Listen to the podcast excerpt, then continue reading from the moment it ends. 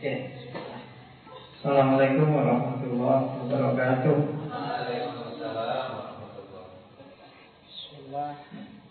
Bismillah, Alhamdulillah Assalatu wassalamu ala rasulillah Wa ala alihi wa ashabihi wa mawala Amma ba'du Eh,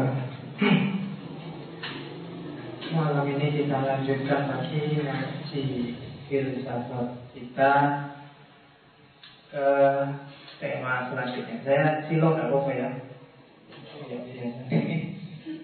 Kesel ya Duduknya gitu santai Kalian juga tidak apa sampai enggak, enggak harus kayak di kampus harus pakai sepatu. Ya, jadi santai saja, nyantai-nyantai ya. Pulau jalan juga.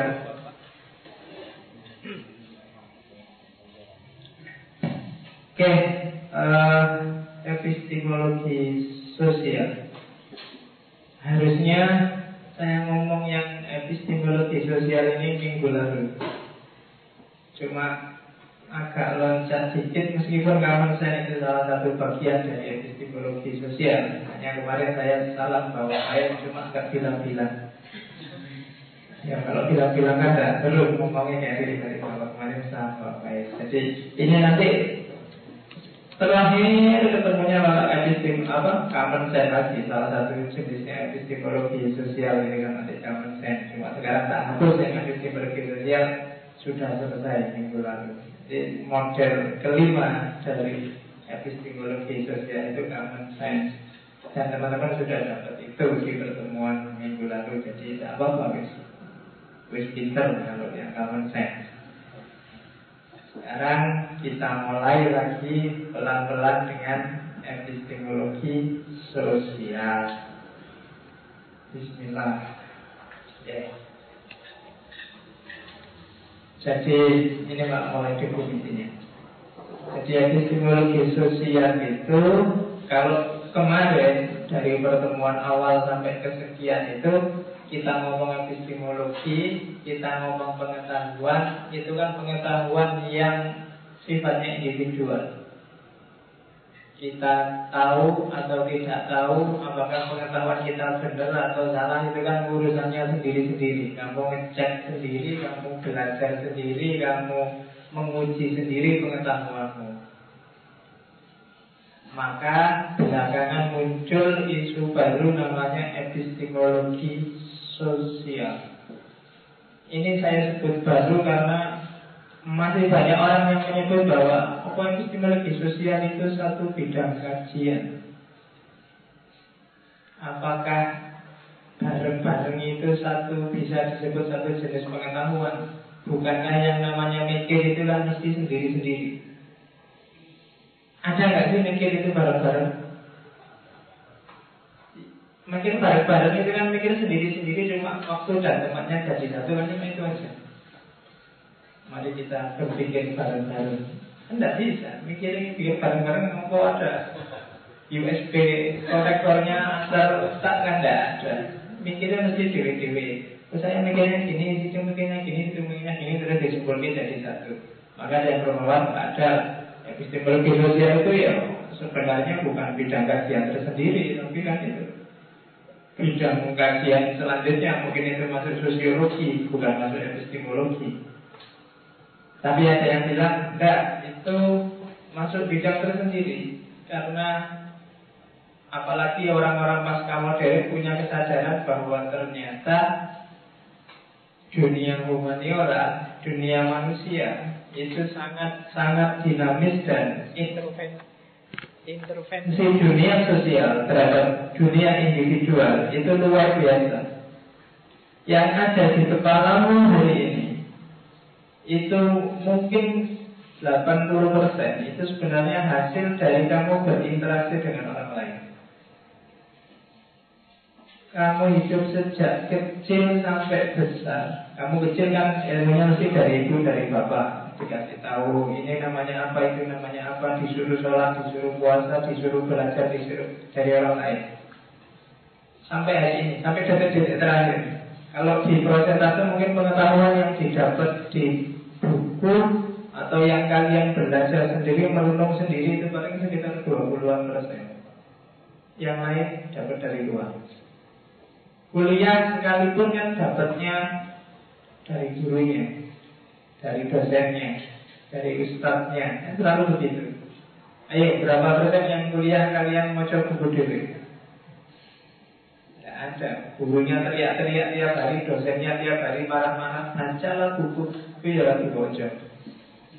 Kalian capek-capek beli buku mahal-mahal paling wah buku ini bagus, buku ini bagus paling dibaca dapat satu dua tiga halaman ngantuk terus ditaruh besok tak disentuh lagi. Kan banyak yang kayak gitu, ke mana buku filsafat. Apalagi dibaca malam-malam. Halaman itu kan dapat dua halaman mesti ngantuk. Oke, maka penting dibahas bagaimana konteks sosial dari sebuah pengetahuan. Karena dalam proses maupun dalam isinya pengetahuan, dunia sosial itu sangat berpengaruh. Kamu hari ini jadi seperti ini dengan gaya berpikir seperti itu, itu pasti lingkungan sekitar yang menentukan, bukan kamu sendiri. Meskipun kamu merasa saya nyari sendiri pak, saya nggak yakin. Pasti ada sekelilingmu yang menentukan cara berpikirmu hari ini. Objek dari epistemologi sosial dengan demikian adalah dimensi sosial dan interpersonal dari pengetahuan. Jadi aspek hubungan aku sama kamu, hubungan saya dan orang lain, yang ini ada hubungannya dengan pengetahuan. Dunia ilmiah pun seperti itu. Dia tidak bisa berdiri ilmuwan itu tidak bisa mandiri sama sekali tanpa tergantung dengan ilmuwan yang lain. Dosen juga begitu. Saya tidak mungkin jadi kayak gini kalau tidak berinteraksi dengan orang lain, dengan buku yang ditulis oleh orang lain, dengan pengetahuan guruku, dosenku, orang tuaku yang membentuk sejak kecil. Maka ada dimensi interpersonal dari pengetahuan dan itu penting untuk kamu ketahui. Maka jangan gaya Sepinter-pinternya kamu Berarti sebenarnya kamu dibentuk Bukan mencari Kalau kamu merasa saya mencari Tidak bisa. Kamu itu sebenarnya dibentuk nanti kita lihat Asumsi utamanya epistemologi pengetahuan Yaitu tadi Sebagian besar pengetahuan kita Merupakan hasil interaksi sosial dengan orang lain. Maka jangan senang jadi single fighter.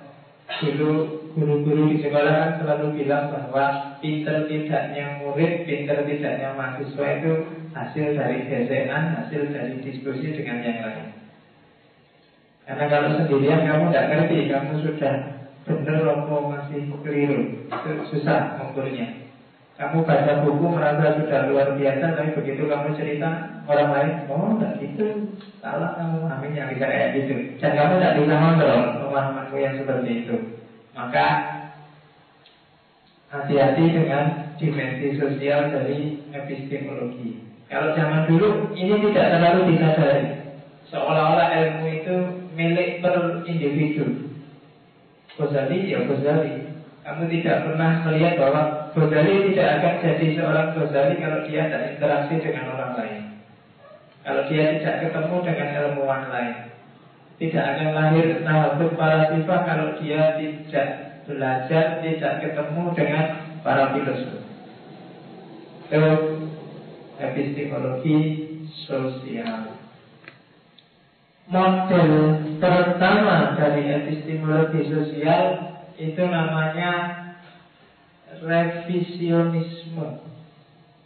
Nah ini ya revisi. Maksudnya revisionisme itu revisi terhadap epistemologi lama. Orang-orang revisionis biasanya menyebut epistemologi tradisional, klasik. Katanya orang revisionis, epistemologi tradisional itu punya beberapa asumsi yang perlu dipertanyakan. Karena yang pertama dia menganggap epistemologi itu urusan masing-masing orang. Jadi yang kayak saya bilang tadi, benar salah itu urusan masing-masing kepala. Pas dan tidak pas itu urusan suka-suka masing-masing orang. Parameternya lepas dari interaksi antar manusia pokoknya. Ya urusan kalau kamu ingin tahu yang benar, carilah kejarlah sendiri. Kemudian yang kedua menganggap epistemologi, menganggap pengetahuan itu adalah urusan mencari mana yang benar, mana yang salah saja. Bukan prosesnya. Kalau kalian jeli, kemarin kita belajar pertemuan awal sampai terakhir tentang tentang mana benar apa tentang pengetahuan di epistemologi itu kan yang dicari adalah klaim-klaim mana benar mana salah. Tidak dibahas untuk sampai ke situ itu gimana?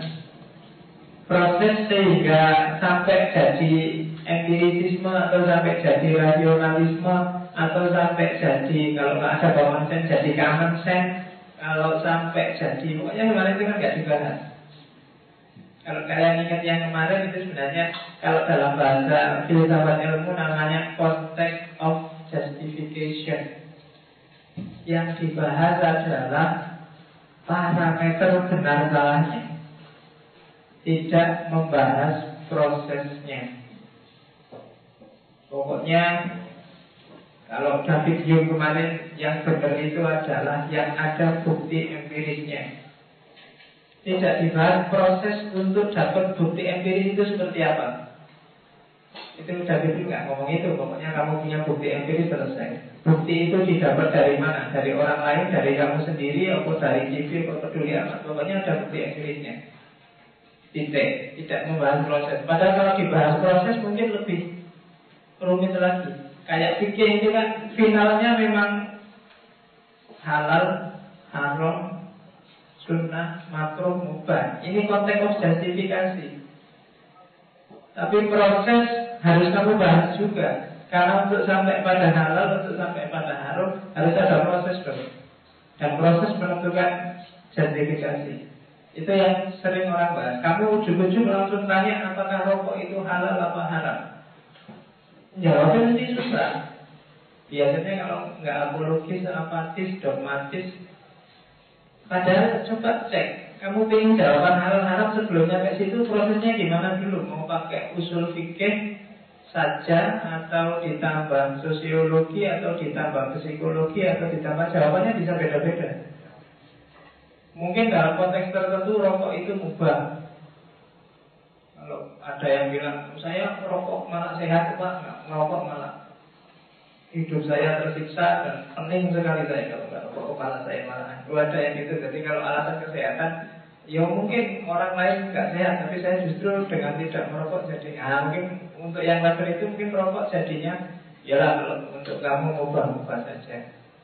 Atau jangan-jangan ada level proses yang dibahas yang sampainya nanti jangan-jangan rokok itu sunnah. Yang bobi caranya rokok dari sunnah ini. Kalau alasan juga dia caranya rokok biar jadi sunnah. Jadi tidak ada. Begitu kamu menyinggung proses, maka yang tadi eksak ini halal ini haram bisa bisa cari. Kawin itu halal apa haram? Apa sunnah? Ini jadi tergantung itu sih. Nah, yang tergantung sama urusan prosesnya. Jadi kan itu konteks of justification. Ketika orang sudah sampai pada aspek justifikasi mana benar salah di epistemologi klasik, terus biasanya yang prosesnya tidak dibahas lagi. Lawannya konteks of justification itu konteks of discovery bahwa nilai A itu iya penting, tapi untuk dapat nilai itu apa yang kamu lakukan kelihatannya jauh lebih penting. Itu konteks of discovery. Jadi jalanmu untuk menuju A itu apa? Jalanmu untuk dapat pacar cakep itu apa? Itu menentukan. Jalanmu untuk dapat apa lagi? Kaya raya itu apa? jalanmu untuk dapat jadi anak soleh itu apa kan? Macam-macam. Dan itu kadang-kadang mungkin ujungnya bagus tapi awalnya jelek. Ada yang awal prosesnya jelek tapi hasilnya bagus. Maka katanya kelompok revisionisme epistemologi tradisional yang kehilangan konteks of discovery harus di counter harus dilawan, harus direvisi. Kemudian yang ketiga, standar-standar yang kemarin dibikin oleh epistemologi tradisional itu terlalu kaku. Standarnya normatif, universal, objektif. Selalu klaim-klaimnya klaim universal. Pokoknya semua pengetahuan benar kalau ada bukti empirisnya. Kalau nggak ada, salah. Semua pengetahuan asal dia rasional masuk akal benar kalau nggak ada salah. Kan standar-standar kaku. Ada memang pengetahuan yang butuh bukti empiris, tapi ada yang tidak harus empiris kok, pakai rasio aja bisa. Ada yang pakai rasio cukup, ada yang tidak cukup, dia harus ada bukti rasional, harus fleksibel.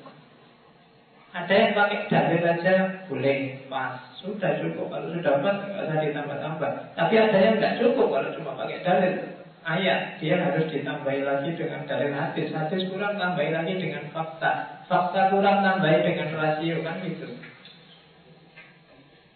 Nah, cuma dalam epistemologi yang kemarin kita belajar itu kan seolah-olah ada banyak pikiran dan masing-masing jalan sendiri-sendiri. Masing-masing merasa dirinya lah yang paling benar nah itu yang dilawan oleh kritisisme Kemudian yang terakhir kebenarannya dianggap objektif. Jadi dianggap universal. Kayak yang kemarin, kalau ada fakta empirisnya berarti sudah sah, sudah benar. Kalau bisa diverifikasi berarti sudah benar. Padahal realitas tidak sederhana seperti itu. HP ini menyenangkan misalnya. Faktanya saya selalu bawa dan saya selalu butuh misalnya. Tapi ya saya bawa, saya butuh tidak berarti menyenangkan. Kadang-kadang mengganggu. Faktanya bahwa Kalau apa ya Fakta yang ini Yang ini secara faktual memang benar begitu. Tapi tetapi ya tidak gitu-gitu amat. Kalau orang Jawa bilang Ngono ya, ngono, ya Kecongkol Yo, saya sih jelek, tapi yo, bo, ojo ngomong itulah, jangan terang-terangan gitulah, yo, ngomong nggak cakep apa gimana gitu loh, tapi jangan ngomong kamu kok jelek sekali kan Yo, iya lah. Jadi, enggak itu makanya saya bilang, saya sering bilang kalau orang Jawa benar itu tidak cukup, tapi ada benar lah. Konteks ruang dan konteks waktu harus harus sesuai, harus relevan. Oke. Kayak tadi malam saya ada SMS dari mahasiswi jam 12 malam. Itu kan luar biasa. Bahasanya bahasa gaul ini dibuka. Pak, Q, Q kan biasanya Senengannya kan SMS itu Pak Q dan X X X M X dua kali kok BLN di plus Eh, kalau bunyi ada plusnya itu gitu kaget. Eh, Yo, pada MUPH kan? Kan mas kan? Sekarang gitu kamu nggak ngerti tahu bahasa kalau MUPH itu kan maaf mas ya. Q tak kasih Q juga? Q LG bobot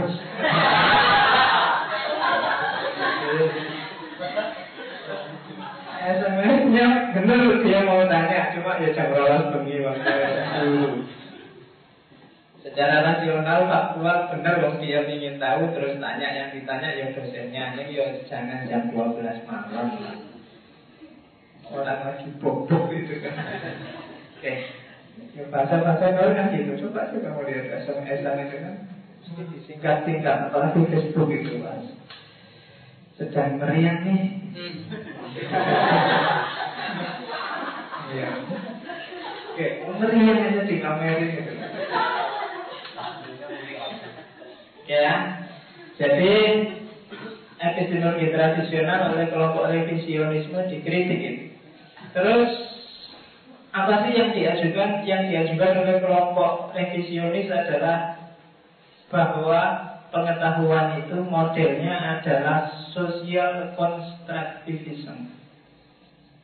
Konstruksi sosial. Kebenaran atau fakta itu bukan sesuatu yang ditemukan oleh orang yang mencarinya, namun sebenarnya diciptakan ini perlu hati-hati kamu menjelaskannya. Jadi saya bilang dunia humaniora itu sifatnya dinamis, plural dan evolutif berkembang. Maka benar salahnya selalu ada geser. Yang kemarin benar, sekarang besok bisa nggak terlalu pas lagi dan dan selalu begitu. Maka ketika orang ngomong mana benar mana salah itu sebenarnya konstruksi sifatnya. Dia sendiri yang menyusun realitas kemudian dia jelaskan sendiri sebagai ini loh yang benar. Aja. Contoh paling gampang misalnya akhir-akhir ini kalau di kampus banyak selebaran dari teman-teman HTI bahwa bagi dia khilafah itu sesuatu yang benar dan buktinya adalah fakta-fakta sosial yang dia konstruksi sesuai versinya dia. Setelah dikonstruksi maka dia paparkan ini loh faktanya. Dengan fakta kayak gini demokrasi sudah tidak berdaya lagi. Yang butuh adalah khilafah. Jadi benar tapi versi dia sesuai konstruksi yang dia bikin. Seperti kamu juga bikin kan. Misalnya di masjid ini luar biasa loh pengajiannya ada filsafat, ada wayangan, ada macam-macam. Dan apakah itu benar sekali atau tidak?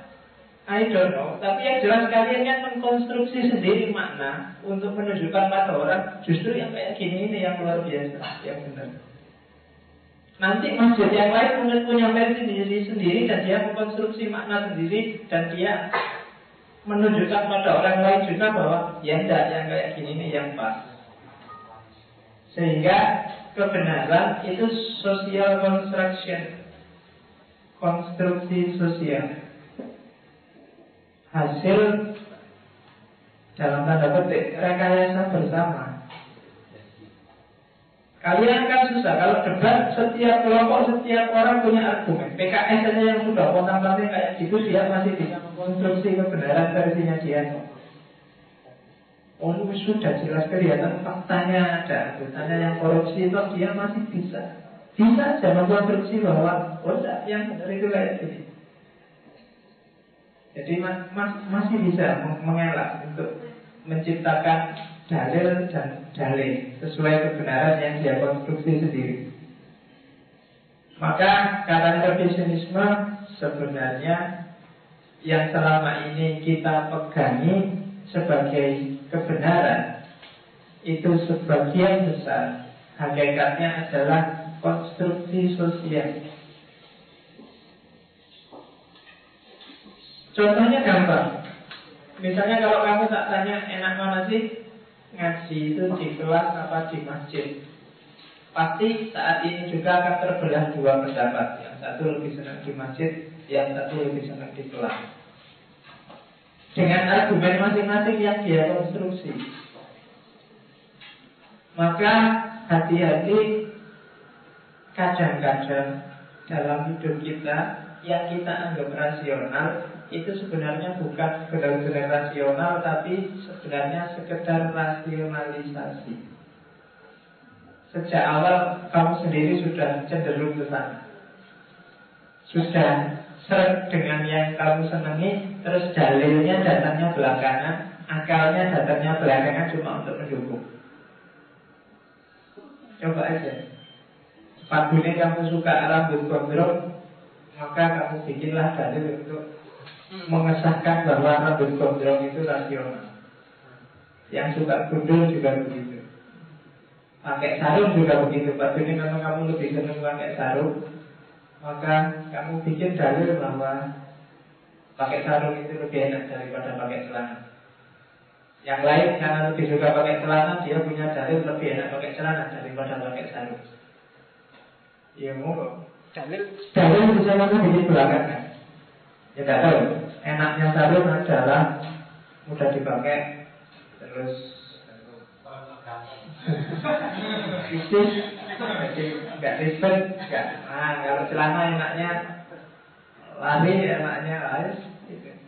Jadi dalilnya begitu. Kadang-kadang kalau kita, kamu ngerti dalilnya, kamu pakai punya ya, bisa ya mikirnya kayak gitu itu. karena memang judgement rasional itu datangnya di belakang, tidak di depan. Kan kayak anekdot. Ada cewek pakai jilbab, pakai rok, ditanya sama ustazahnya, seandainya kamu ketemu orang yang mau memperkosa kamu di jalan yang sepi, kamu ada depan berdua, apa yang kamu lakukan? Kan terus si santriwatinya bilang, yang pertama saya angkat rok saya tinggi-tinggi. Nah, tuh, ustazahnya kaget. Terus, terus laki-lakinya tak suruh merolotin celananya dan celana dalamnya sampai sedengkul. Ustazahnya, lu kok nggak gitu? Lu ya, karena setelah itu terus ngapain? Saya lari. Nah, dengan saya ngangkat rok, lari saya yang lebih cepat. Kalau dia celananya turun separuh, dia nggak bisa lari. Jadi saya selamat. Ya kan? Mikirmu kan udah awal dulu kok gitu. Kamu nggak ngerti dasarnya, dia punya argumen sendiri. Kalau dia roknya diasakan larinya lebih cepat. Sementara kalau yang itu celananya di bawah itu setengah kan jatuh lagi. Jadi nah kayak Pak Yai yang bonceng istrinya terus kecelakaan. Begitu banget dia yang dilihat pertama kan motornya Aduh motor saya kok banyak besarnya Loh pak itu loh istrinya lupa-lupa. Enggak saya lebih sayang motornya. Kalau ini istri di rumah masih ada. Kalau motor cuma satu masih kiri lagi. Jadi mana yang kalau apa Oke. Jadi Konstruksi sosial jadi jangan terlalu percaya dengan argumen rasional. Kadang-kadang dia tricky. Kadang-kadang dia menjebak. Kenapa? Karena dia dibikin, diciptakan, dikonstruksi. Bukan sesuatu yang ditemukan. Maka kamu jangan genit. Banyak mahasiswa yang jenis itu disuruh sholat nggak mau, disuruh anu nggak mau. Alasannya mencari kebenaran. Ya kan? Kamu mau nyari kebenaran itu di mana? Mau nyari di buku-buku emangnya bisa ketemu kebenaran di buku-buku? Mau nyari dalam pengalaman emangnya bisa? Kebenaran itu kamu konstruksi.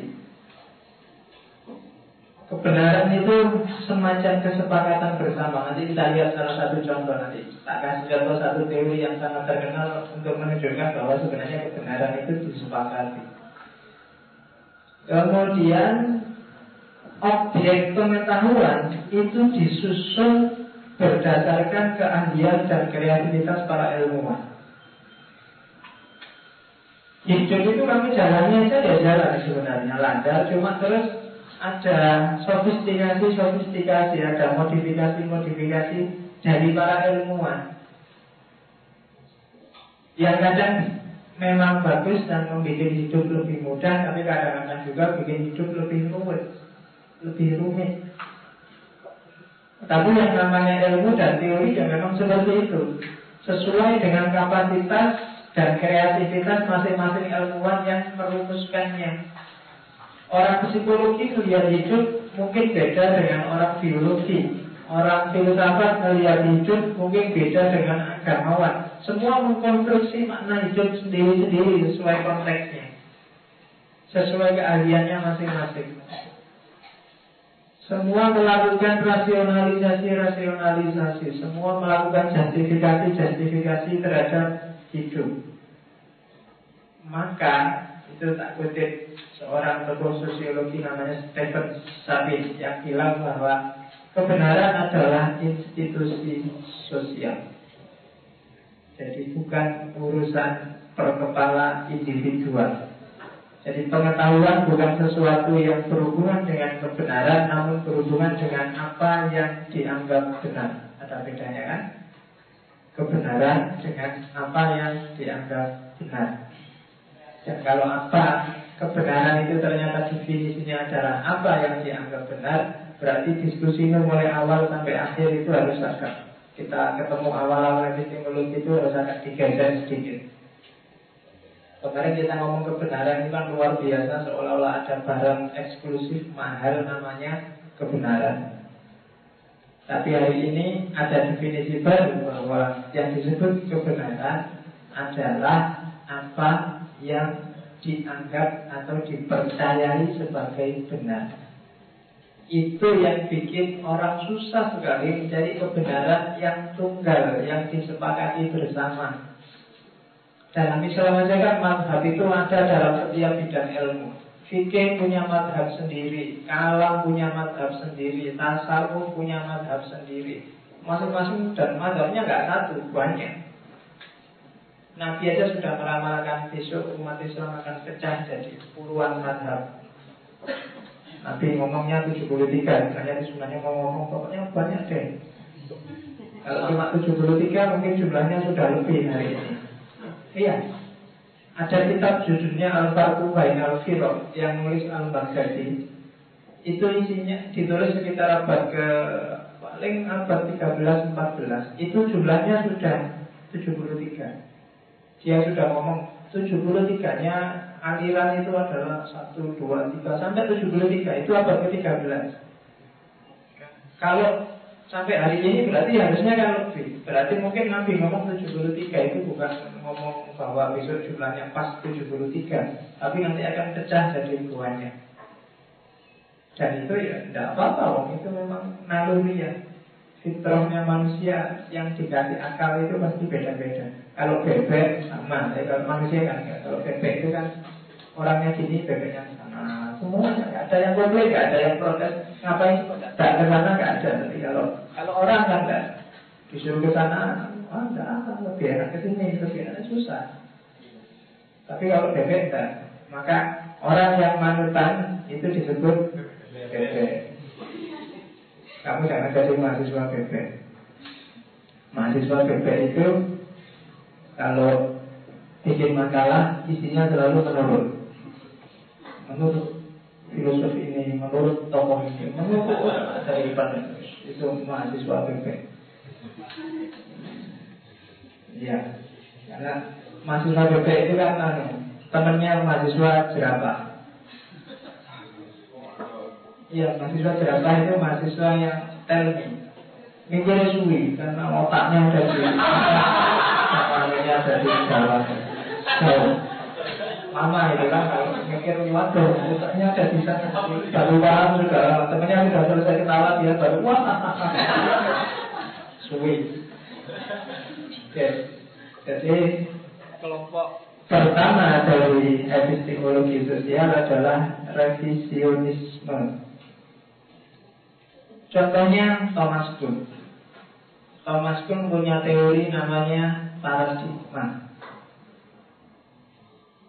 Ini contoh bahwa pengetahuan itu bukan urusan justifikasi tapi urusan discovery. Katanya Thomas Kuhn, pengetahuannya manusia itu sifatnya paradigmatik. Dari paradigma ke paradigma pengetahuan yang belum jadi paradigma ini kan ini saya tulis satu dua tiga empat lima itu proses jadi pengetahuan itu ada level pra ilmu level pra ilmu nanti berkembang jadi ilmu normal. Ilmu normal itulah paradigma. Terus paradigma itu nanti muncul banyak masalah ketika realitas berubah. Itulah namanya anomali krisis. Ketika masalahnya menggumpal terjadi revolusi ilmiah. Ganti paradigma. Setelah ganti paradigma akan lahir paradigma baru, ada ilmu normal yang baru.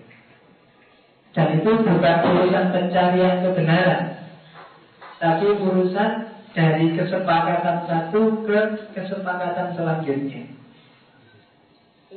Level paling mudahnya ilmu namanya pra ilmu. Pra ilmu itu ketika ilmu belum disepakati banyak orang, masih jadi miliknya masing-masing kepala saya punya teori menyatukan ilmu umum dan agama, tapi masih dari saya yang lain belum setuju. Nah, itu masih pra ilmu. Saya punya teori tentang gimana caranya mengembangkan masjid, Kalau itu masih teoriku, meskipun sudah aku sampaikan, tapi banyak orang masih mempertanyakan, itu masih pra ilmu levelnya. Jadi masih teori tunggal, masih sesuai dengan kepala masing-masing orang. Masih belum banyak orang tahu atau seandainya orang tahu orang masih mempertanyakan belum sepakat.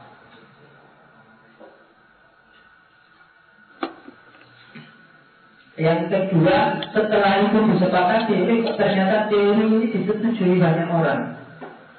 Misalnya para ilmu teori yang bilang bahwa orang desa itu cenderung rukun gotong royong, sementara orang kota cenderung perhitungan, cenderung individualis. Saya lupa yang punya teori yang mahasiswa sosial mesti ngerti. Nah, ini para ilmu. Tapi kok ternyata disepakati, banyak orang setuju, dia jadi paradigma. Orang-orang terus ketika kamu berpikir membayangkan tentang desa dan kota, pijakannya itu. Nah, kalau ke desa nyantai aja orangnya suka gotong royong kok. Jangan takut, nggak bawa uang banyak juga nggak apa-apa nanti di sana. Kalau cuma makan aja mesti bisa. Itu jadi paradigma di kepalamu ketika kamu ke desa. Cuma nanti lama-lama bisa muncul anomali. Anomali itu fakta baru, fenomena baru yang berlawanan dengan paradigma tadi. Mungkin orang, eh ini ada orang desa kok perhitungan sekali ya. Kamu aslinya dari desa, tapi kalau dipinjemin uang tiap hari ditagih. Disuruh neraktir pura-pura nggak dengar, pura-pura nggak punya uang, pura-pura ini anomali. Harusnya kamu itu orang desa suka gotong royong, rukun, saling tolong menolong. Tapi wajahmu desa, tapi hatimu kota. Urusan konfliknya itu kan anomali. Kamu berarti anomali terhadap paradigma teori sosial yang bilang bahwa orang desa itu cenderung suka menolong.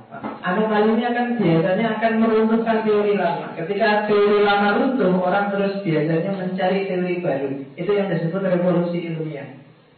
Wah ini teorinya keliru ini harus diganti. Tidak bisa. Nah, revolusi ilmiah akan melahirkan paradigma baru. Mungkin paradigma baru ternyata tidak desa, tidak kota, ya wis. ketika menyentuh urusan uang itu sudah perhitungan hari ini. Nah itu paradigma baru sudah. Dulu orang berteori bahwa partai-partai Islam adalah partai yang lurus dan bersih karena pijakannya adalah Al-Quran dan hadis yang isinya lurus dan bersih. Para ilmu dan banyak orang terus setuju ya Quran dan hadis kan memang pijakan dasar kita. Terus dia jadi paradigma. Orang percaya dengan partai-partai Islam. Tapi anomali-anomali muncul. PKS kacau PKB kacau P3 kehilangan pamor PBB bontang pantai. Apalagi partai Islam PAN pecah.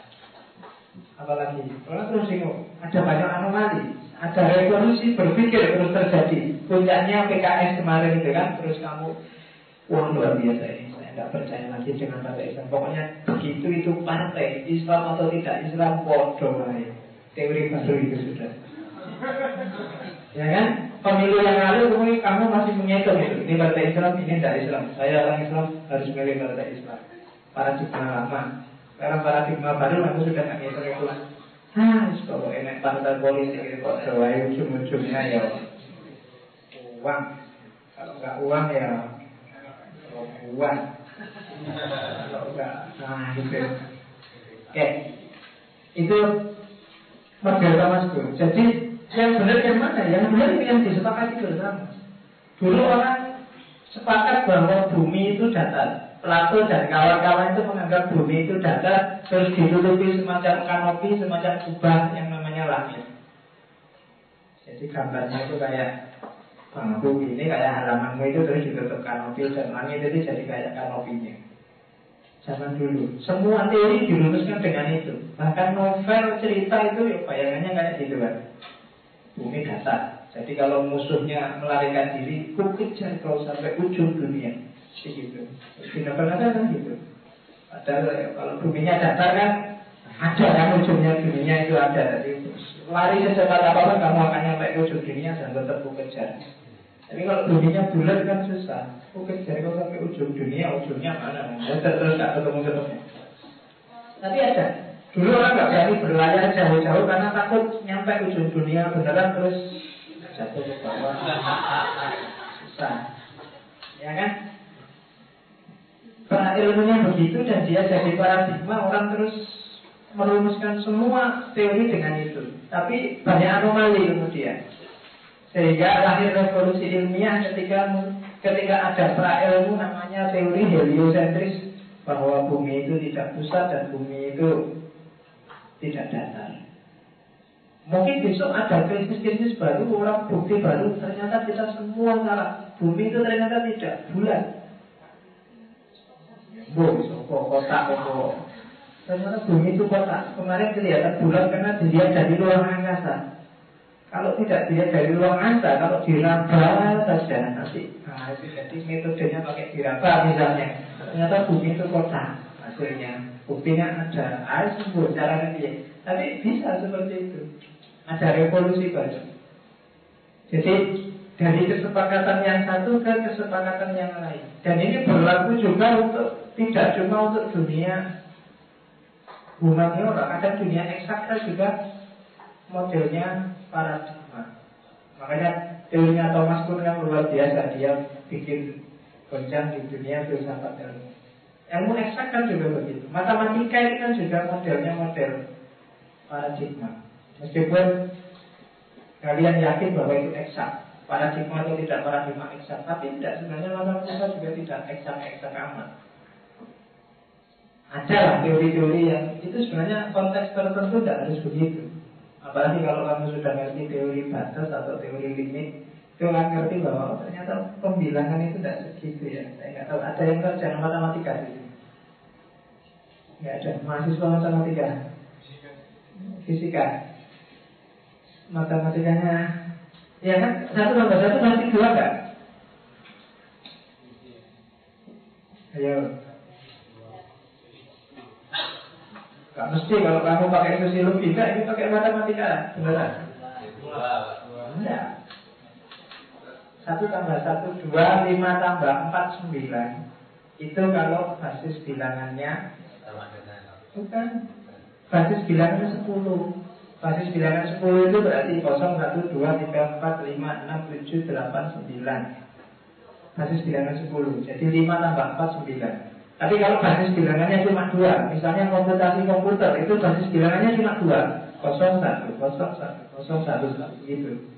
Itu bisa satu tambah satu bisa satu, satu tambah satu, oh nol, satu tambah satu kosong. Tapi dua tambah dua bisa satu, bisa kosong. Jadi tidak mesti.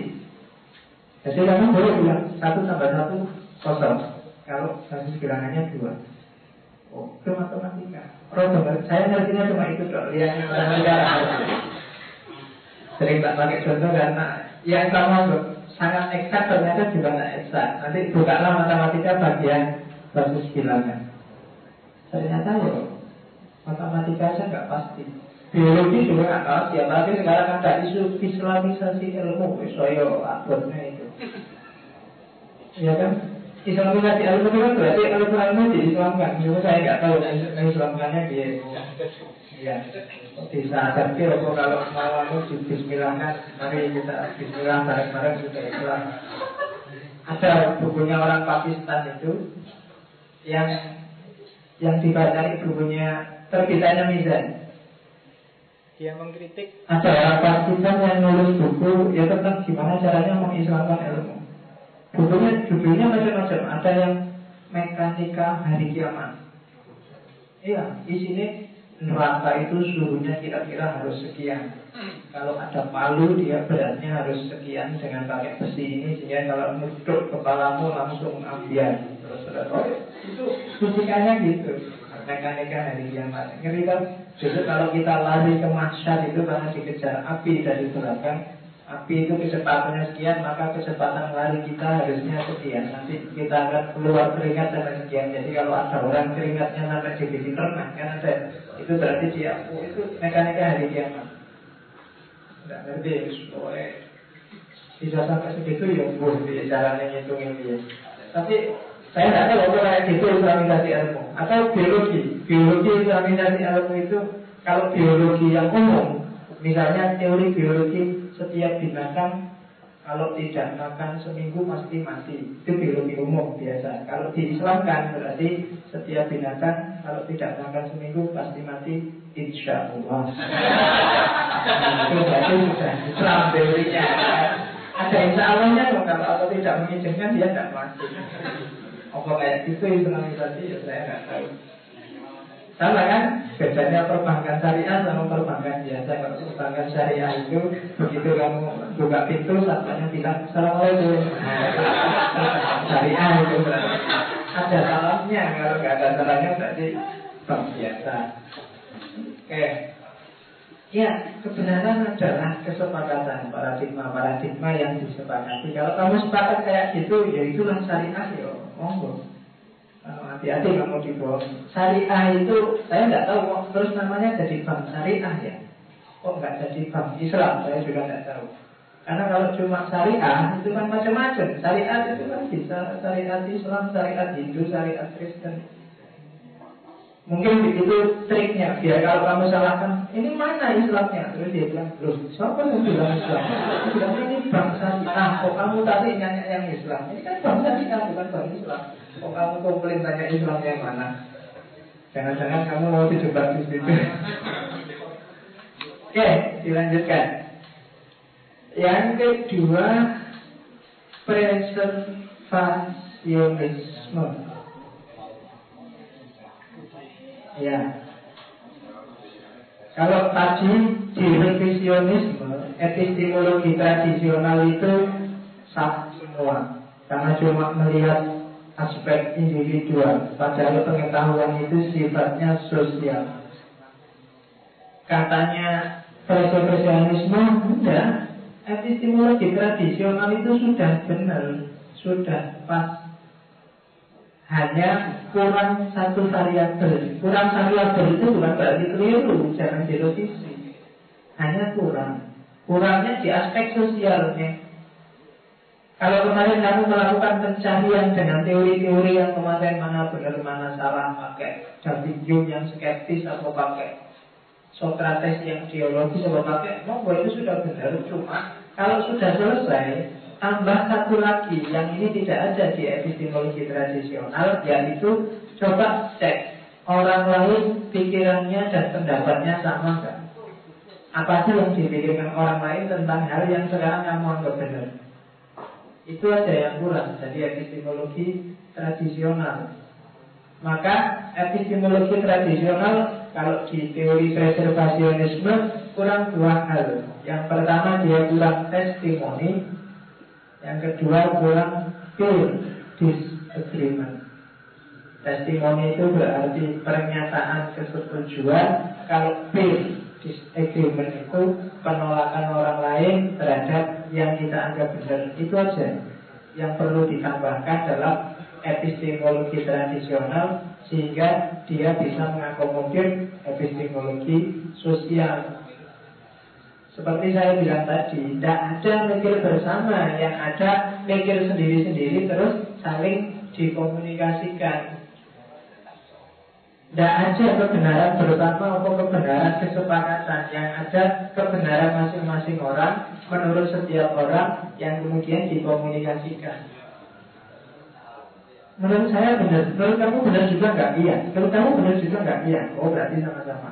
Kita ada di kubu yang sama itu karena atau kamu setuju nggak? Saya nggak setuju. Kamu oh saya beda karena saya melihat ini, kamu melihat itu. Oh ya kita beda. Di mana? Nah, itu aspek epistemologi sosialnya di situ.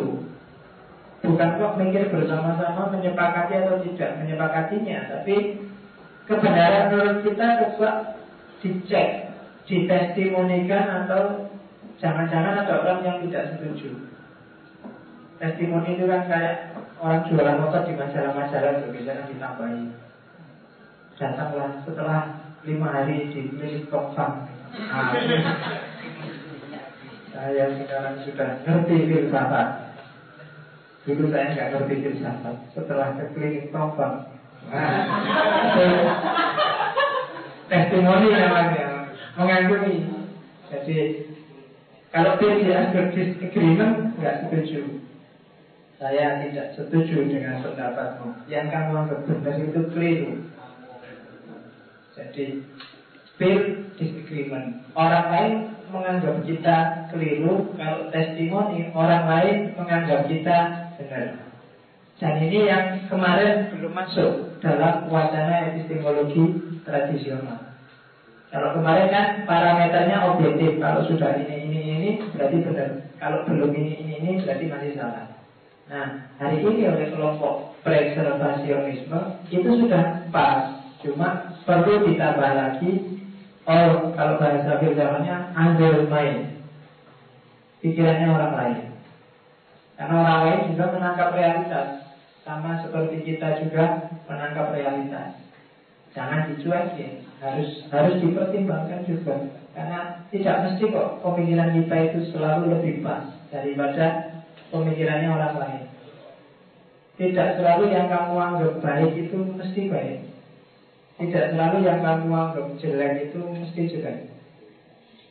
Al-Quran kan ngasih warning itu kan Asa astagfiruhu syaitan Kadang-kadang kamu nggak senang sesuatu tapi jangan-jangan itu baik Atau kamu anggap baik kamu dewa-dewakan jangan-jangan itu jelek Sepak bola kan gitu Kamu penggemarnya Madrid kan kalau ingin objektif dengan Madrid, kalau kamu penggemarnya, kamu tanya lawannya Madrid, apa sih yang kamu tidak suka dari Madrid kan gitu. Itu namanya peer disagreement. Kenapa kok kamu tidak suka Madrid? Madrid itu kan jagoan. Ada Ronaldo, ada Higuain, ada Kakak, ada ah misalnya. Di situ banyak pemain muslimnya loh. Kenapa kok kamu nggak senang? Ah misalnya, nanya yang lain. Barcelona itu kan agak pro-pro Yahudi gimana gitu. Kok kamu kok suka? Ah gitu. Saya nggak suka Madrid karena Madrid itu sponsornya kan BB, BB itu kan situs judi. Saya nggak suka judi misalnya. Itu kan film disagreement. Tidak mesti yang kamu anggap bagus. Kok ada yang orang nggak suka Messi itu? Messi itu kan sepak bolanya bagus, rendah hati. Tapi ya, coba tanya, Kenapa dia tidak suka? Messi kan gitu. Karena tidak selalu yang kamu anggap bagus itu bagus. Tidak selalu yang kamu anggap jos itu ya jos. Jangan-jangan ada orang yang punya perspektif yang berbeda Dan setelah kamu dengar perspektif dari dia Kamu baru Oh iya ya saya enggak, enggak melihat itu kemarin. Oh itu kamu yang bilang. Kalau enggak wah Keliru ini saya kemarin kan gitu. Kecuali kamu ngeyel. Maka saya kan sudah. Terserah apa kata orang. Yang penting halah Madrid halah Madrid iya. oke itu preservasionisme dan ini sifatnya juga sosial epistemologi sosial pasti. Yang ketiga ekspansionis. Nah, kalau ekspansionis ini sebenarnya kayak preservasi. Tapi dia yo kita harus mempertimbangkan yang lain tapi tidak sekedar kesetujuan atau ketidaksetujuan orang lain. Dari revisionisme tadi perlu dipertimbangkan juga collective judgment, collective rationality, universal domain dan macam-macam dipertimbangkan juga. Meskipun tidak harus dengan cara membuang epistemologi tradisional. Dalam prakteknya kan memang ada collective judgment itu. Pendapat itu tidak selalu pendapat per kepala. Tapi ada juga pendapat kolektif bareng-bareng secara umum. Kalau bahasanya filosof namanya Hegel ada akal dunia Akal dunia itu ada. Misalnya rajam. Rajam itu kalau zaman dulu akal dunia membacanya wajar itu hukuman buat orang yang salah. Tapi ketika dibaca dengan akal dunia hari ini rasanya kok terlalu sadis ya. Ada hukuman yang namanya rajam. Meskipun Al-Quran menyebut, mungkin perlu ditafsir ulang. Nah itu collective judgment namanya. Ada akal dunia yang geser. Selama ini mungkin raja itu kan menghukum orang yang zina dengan dilempari batu sampai mati. Itu kan ngeri kan orangnya ditanam setengah badan. Kenapa harus ditanam? Karena kalau nggak ditanam dia bisa meronta-ronta lama nggak mati-mati. Terus bagian lempar kamu nggak boleh pelan-pelan kalau lempar. Kalau kamu lempar pelan-pelan malah kasihan dia matinya lama. Jadi semakin keras semakin bikin dia cepat. Bila perlu yang punya tenaga kayak peluru lebih baik. Cepat terus selesai. Mending potong kepala daripada raja itu ngeri. Apalagi kalau anak itu kecil yang lempar kan malah lama. Iya, yang merasa tidak punya tenaga, merasa kurus jangan ikut-ikutan melempar. Ya Alhamdulillah sekarang di Indonesia tidak berlaku. Iran minggu lalu baru saja mendeklarasikan menghapus hukuman raja. Karena memang pakai nalar hari ini itu secara kolektif memang rasanya agak sadis. Karena akal dunia itu berkembang. Kalau bahasanya Hegel, akal dunia itu berkembang ke arah yang lebih rasional, ke arah yang lebih rasional. Maka kalau kamu ada masalah yang tidak selesai, ada kalanya memang harus mau bom, biarin aja. Tunggu aja besok siapa yang survei Karena yang lebih rasional dia yang akan survei Yang tidak rasional biasanya akan tertinggal dan punah. Saya itu begitu Maka kalau sekarang kamu ada tema perdebatan yang nggak habis-habis, nggak selesai-selesai Kamu nggak harus stres Berarti biarkan waktu yang menjawabnya. Iya jadi aja lah, dilihat besok Siapa tahu nanti kelihatan. Biasanya yang rasional itu yang yang muncul. Saya tidak tahu argumen argumennya Hegel seperti apa Tapi dia punya pendapat sejarah itu seperti ini. Diakui atau tidak yang ada progres sejarah itu. Jadi dari sisi budaya manusia agak naik. Meskipun kadang-kadang dalam konteks tertentu juga ada yang kelihatan mundur Tapi yang punya kalau Hegel itu orang punya pendapat sejarah linear ke depan, tapi bagi yang punya pendapat sejarah itu sirkuler, kadang-kadang sejarah itu juga mundur bergerak ke belakang. Misalnya apa itu? Model baju. Model baju itu secara umum meskipun banyak yang pakai jilbab, tapi in general secara umum kita agak kembali ke zaman primitif. Semakin orang suka membuka baju, apalagi perempuan. Senang karena saya tadi barusan naik lewat kejadian ke sini itu malam-malam ada cewek cuma pakai tank top tipis, pakai celana pendek, dan naik motor gede itu wah, pokoknya tidak masuk angin. Ya, yang saya aja yang masuk angin jaket pakai kaos ini yang merasa dingin tapi dia dengan pakai tank top itu dia.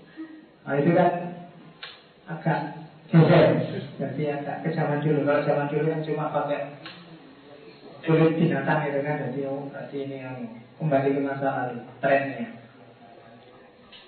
Jadi collective judgment kalau pakai kayak gitu kembali dengan jauh-jauh ke tahun 60-an aja mungkin orang juga yang dulu ini orang belum pakai baju. Atau mungkin ah ini bajunya adiknya dipakai. Nah ini mungkin bisa kayak gitu. Cuma kolektif judgment hari ini kan hal itu biasa karena kamu setiap hari sudah lihat itu. Ada kolektif judgment cuma jangan model kayak gitu kalau di desa dan di kampung. Karena begitu kamu kayak gitu besok pagi ibu-ibu mesti ngumpul. Ya tahlilan bareng-bareng balas kamu yang kamu gitu. Jadi jangan mancing orang untuk bikin yang jelek-jelek. Alasannya itu kalau dulu saya pernah ngomong gini ada relevan, tapi kita kan normal pak. Kalau lihat itu kan karena saya normal itu saya agak kejauh. Kalau saya nggak normal tak sedani sih.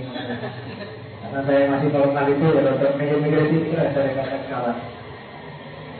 Jadi tidak sekedar yang setuju dan tidak setuju ya lihat konteks sosiologis antropologis zamannya kebenaran zaman dan era ini bisa geser bisa tidak sama, bisa beda dengan kebenaran 3, 4, 10 tahun yang lalu.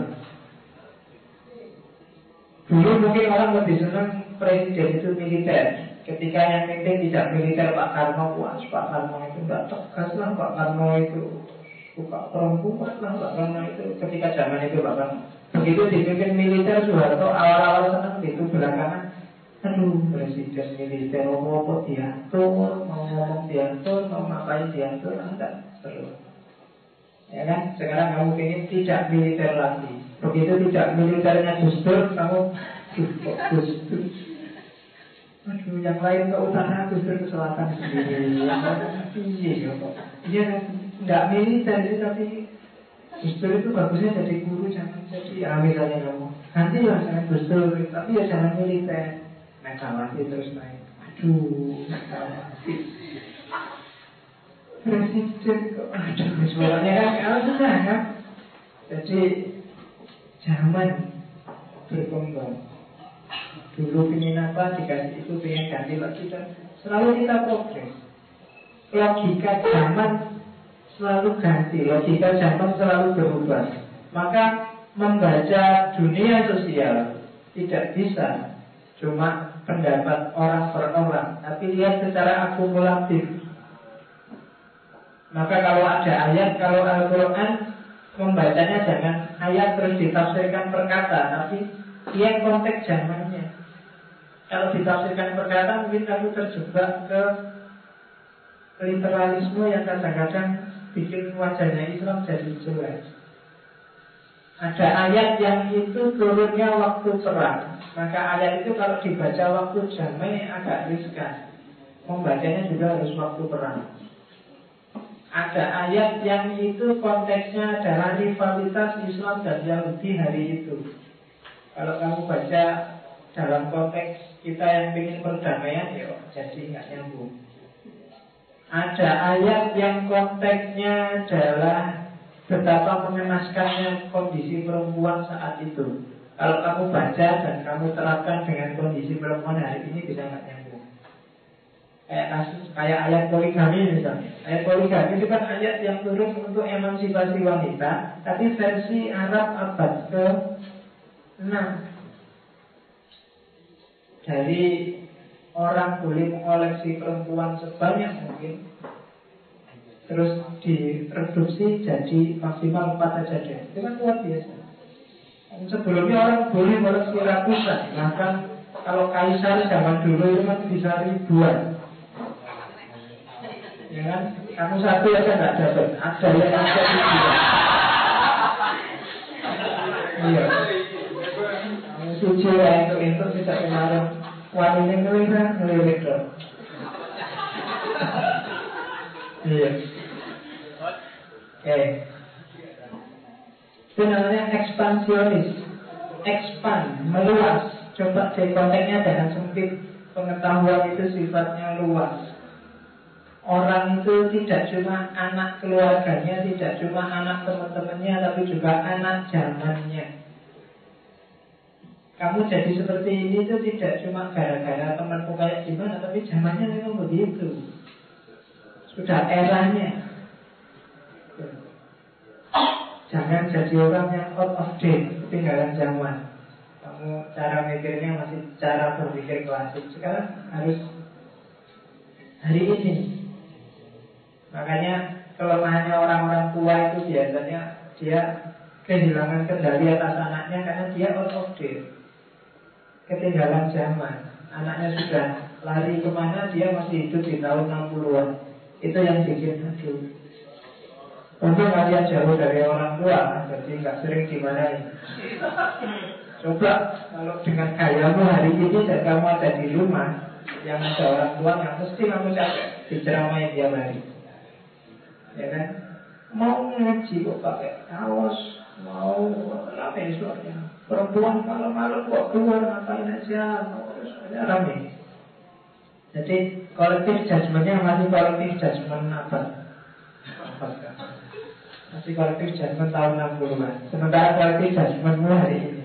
Jangankan yang jauh. Yang hari ini aja begitu lokalnya ganti kan beda. Nalarnya takmir masjid Sudirman ini dengan nalarnya takmir masjid Suhada mungkin beda. Sehingga variasi acaranya kan kelihatan beda-beda.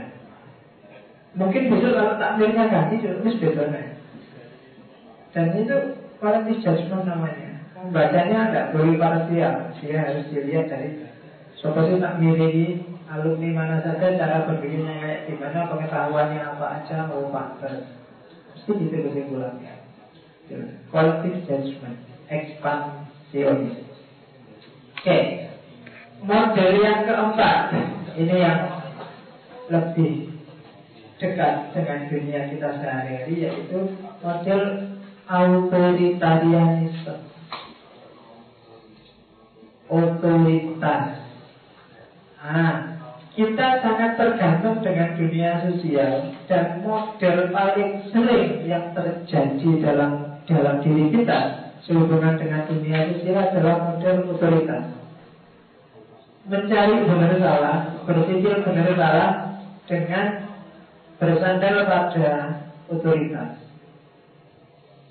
Waktu kamu kecil, otoritasnya adalah orang tua pasti.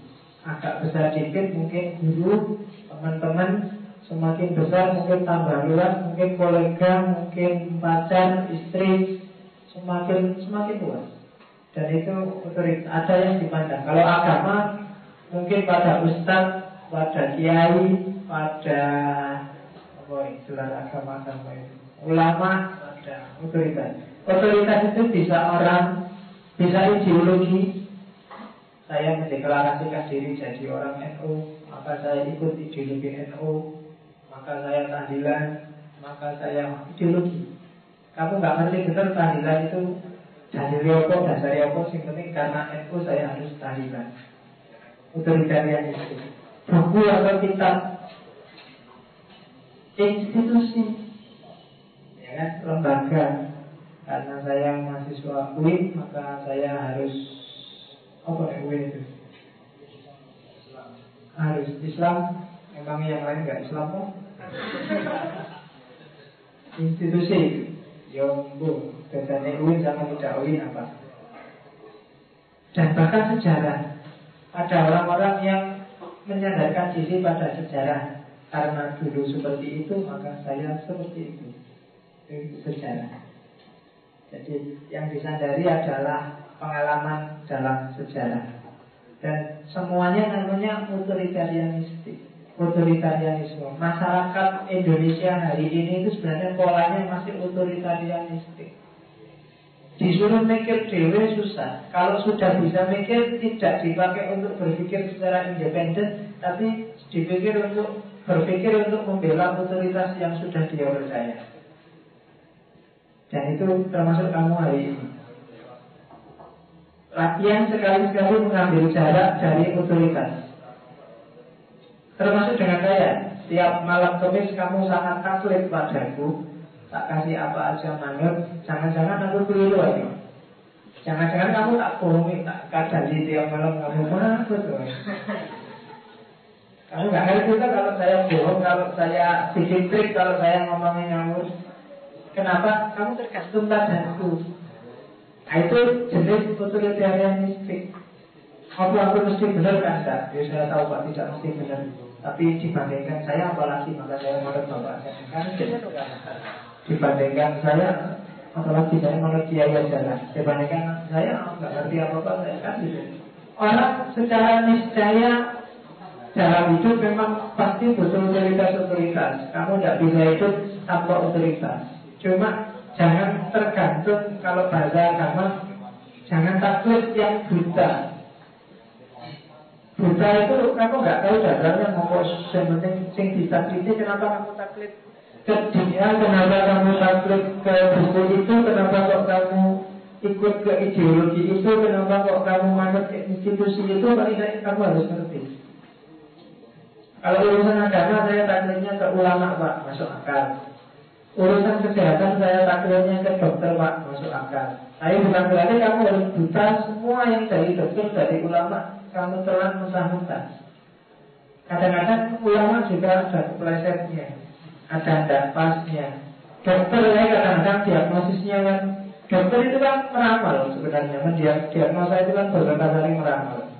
Saya, anu pak, panas dingin agak, pusing agak. Tadi gini gak? Enggak pak, gitu gak? Iya gitu gak? Ya sudah kasih obat ini nanti kalau belum anu tiga hari lagi ke sini gak? Itu berarti ramalannya keliru tiga hari lagi itu. Kalau kamu masih disuruh kembali itu berarti dia masih coba-coba.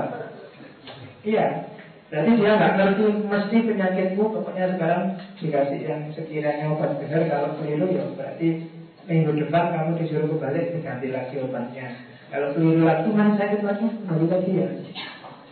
Jadi itu dokter. Cuma saya tidak tahu kalau kalau kiai ulama apa yang mau. Saya ngasih fatwa ini tapi nanti kalau keliru diganti ya. Loh, padahal harusnya kan juga gitu, emangnya ulama nggak bisa keliru. Hari ini MUI memfatwakan ABCD Cuma ini Walau alam bisawab Kalau keliru kan harusnya gitu Karena dia kan juga nggak mesti benar Masih manusia. Nah Itu mistik Kenapa sih ada? Masyarakat itu cenderung otoritarianistik Karena Orang biasa. Ya Pak, kita itu kan orang biasa, bukan orang yang tidak biasa. Hidup itu biasanya dalam keyakinan-keyakinan dasarnya, bukan rasional-rasional. Sudah saya jelaskan tadi. Kita meyakini apa, kita percaya apa. Itu adalah dasarnya hidup. Bukan kita mengerti apa biasanya, tapi kita yakin apa. Itu yang bikin masyarakat cenderung otoriter, otoritarianistik. Kamu sangat tergantung pada otoritasmu. Yang kedua, secara natural orang pasti akan melihat ada yang lain yang ahli di bidang yang dia tidak kuasai. Itu natural sudah orang. Itu yang bikin orang terus cenderung otoritarian, cenderung berpola model bersandar pada yang dianggap menguasai bidang. Kalau urusan politik saya lebih senang bersandar pada Sopo misalnya Tan Malaka pada Soekarno pada Soeharto. Nah, itu keyakinan-keyakinan sebenarnya. Karena kamu tahu mungkin Soeharto lebih pintar ngurus negara. Tapi enggak bagi saya Soekarno lebih pintar ngurus negara. Nah itu pertimbangan-pertimbangan yang sebenarnya bukan rasional itu awalnya tapi keyakinan-keyakinan. Saya yakin A, saya yakin B, Argumennya apa? Ini loh, argumen itu belakangan. Kenapa kamu lebih suka Pak Harto karena zaman Pak Harto ada stabilitas. Kenapa lebih suka Pak Karno karena zaman Pak Karno lebih revolusioner dan visioner. Kenapa kamu suka Gus Dur karena zaman Gus Dur lebih santai juga sama repot. Kenapa kamu suka Megawati? Karena zaman Megawati itu negara tenang karena negara itu pendiam nggak banyak ngomong kalau banyak senyum nggak banyak ngomong tapi banyak senyum kan enak. Kenapa? Kami milih SBY karena SBY itu oh kalau apa? Oke, Yus bola, bola alasan dewi. Saya nggak bisa bilang saya suka atau benci sama SBY Karena aku ya udah paham SBY itu kayak gimana. Nggak jelas Karena SBY kan suka pencitraan Pencitraan itu berarti yang tampil itu kan bukan aslinya Kalau saya nggak ngerti aslinya kan nggak boleh komentar Oh iya kan, cuma pencitraan-pencitraan itu kan cuma gaya kan kalau gaya itu kan berarti tidak asli. Kalau tidak asli kan kamu nggak boleh komentar jelek. itu bukan aslinya kok. SBY itu juga gini loh, itu cuma gaya, pencitraan kan gaya. Jadi dia dikritik juga nggak boleh, dipuji juga nggak boleh, wong cuma gaya. Gaya itu kan kayak main film itu kan, kalau main film kan, ya kalau dia bunuh orang ya tidak bunuh orang beneran, kalau dia nolong orang juga tidak nolong orang beneran. Jadi dia tidak pantas dipuji, tapi juga tidak layak untuk dicela. Wis jangan ngomong aja. Ya, baterainya tak mati-mati diri. Oke. Sumpah kan itu Oke. Jadi orang cenderung otoritarianistik Karena hidup kita biasanya butuh kepastian segera yang tidak jelimet. Kita dasarnya klaim-klaim keyakinan. Kamu tidak perlu ngerti teori gravitasi itu kayak gimana. Yang penting kamu yakin kalau barang dijatuhkan dia akan ke bawah. Nah, gitu aja. Kamu nggak perlu membuktikan sendiri Betapa sakitnya kalau kepalamu dipenggal Yang penting kamu tahu kalau kepalanya dikenal mesti sakit aku meneh mesti mati. Jadi nggak harus semuanya nggak harus dibuktikan. Keyakinan. Kamu loncat dari amplas lantai paling atas itu kan kamu yakin pasti tewas kan? Itu saya tidak yakin pak. Ayo silakan dibuktikan. Iya kan, lawannya nggak yakin kan ragu. Untuk melawan keraguan kan buktikan, carilah kebenarannya. Itu maka rasionalitas itu belakangan. Hidupnya itu dasarnya dari keyakinan ke keyakinan. Meskipun filsafat menyuruh kamu yakin ya yakin, tapi yang kritis dong. Otoritas ya otoritas, tapi yang kritis dong. Emangnya kalau dokter terus mesti pas mendiagnosis penyakitmu Jangan-jangan dia cuma jualan obat aja Mumpung kerjasama sama apotek Jadi ya kamu dikasih obat yang mahal Meskipun kamu cuma sakit pilek Ya kan kadang-kadang ada kayak gitu, itu namanya kritis. Ya kiai ya kiai, tapi kadang-kadang kiai juga dalam aspek tertentu demi status quo fatwanya juga menguntungkan dirinya. Kan ada yang kan kiai kiai nggak bakal ngomong yang kontraproduktif dengan statusnya dia. Makanya tadi kan saya bilang kalau berfatwa dia nggak mau. Besok kalau saya salah, saya mohon maaf enggak. Kiai yang mesti Kiai tidak mungkin salah. Kalau salah pahalanya satu Kalau benar pahalanya dua. Itu istihad. Kan dua teorinya Jadi mereka di sana Islam Oke. Secara psikologis Ada dua teori untuk menunjukkan bahwa orang cenderung otoritarianistik Yang pertama teori konformisme. Yang kedua agentic state theory. Jadi teori konformisme itu orang kalau merasa dia tidak ahli Secara otomatis dia akan memutuskan sesuatu di bidang yang dia tidak ahli Dengan cara bersandar pada yang dia anggap ahli kelompoknya Yang kedua ada teori agentic state Bahwa dalam masyarakat biasanya memang ada orang yang memposisikan diri Atau diposisikan sebagai agen yang membawa otoritas kebenaran Teori kedua, teori psikologi. Disadari atau enggak? Meskipun kamu bilang ini egaliter ya, tapi biasanya ada saja dari yang setara ini salah satu yang menonjol dan diikuti.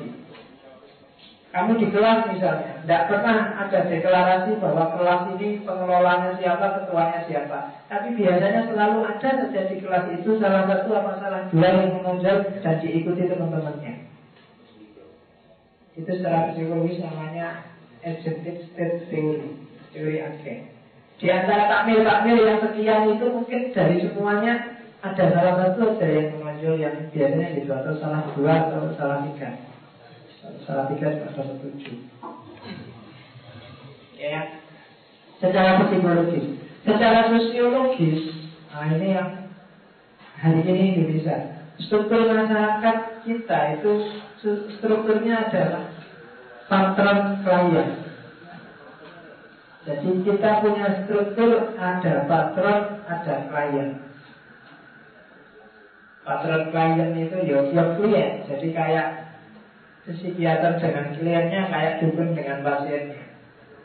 Kayak kiai dengan santrinya. Itu hubungannya patron klien. Dalam masyarakat terlalu gitu. Kalau nggak percaya carilah hidup dalam hidupmu siapa patron-patronnya. Pasti ada. Siapa yang kamu ikuti, siapa yang kamu percaya. Bisa buku, bisa kitab, bisa tokoh yang sudah meninggal atau belum meninggal, bisa. Selalu ada yang seperti itu.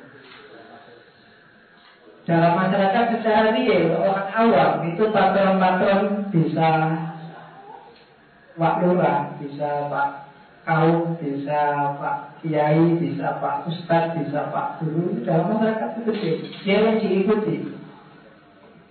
Jadi patron klien itu hubungan timbal balik antara orang yang secara sosial statusnya dianggap lebih tinggi dengan statusnya yang dianggap lebih rendah.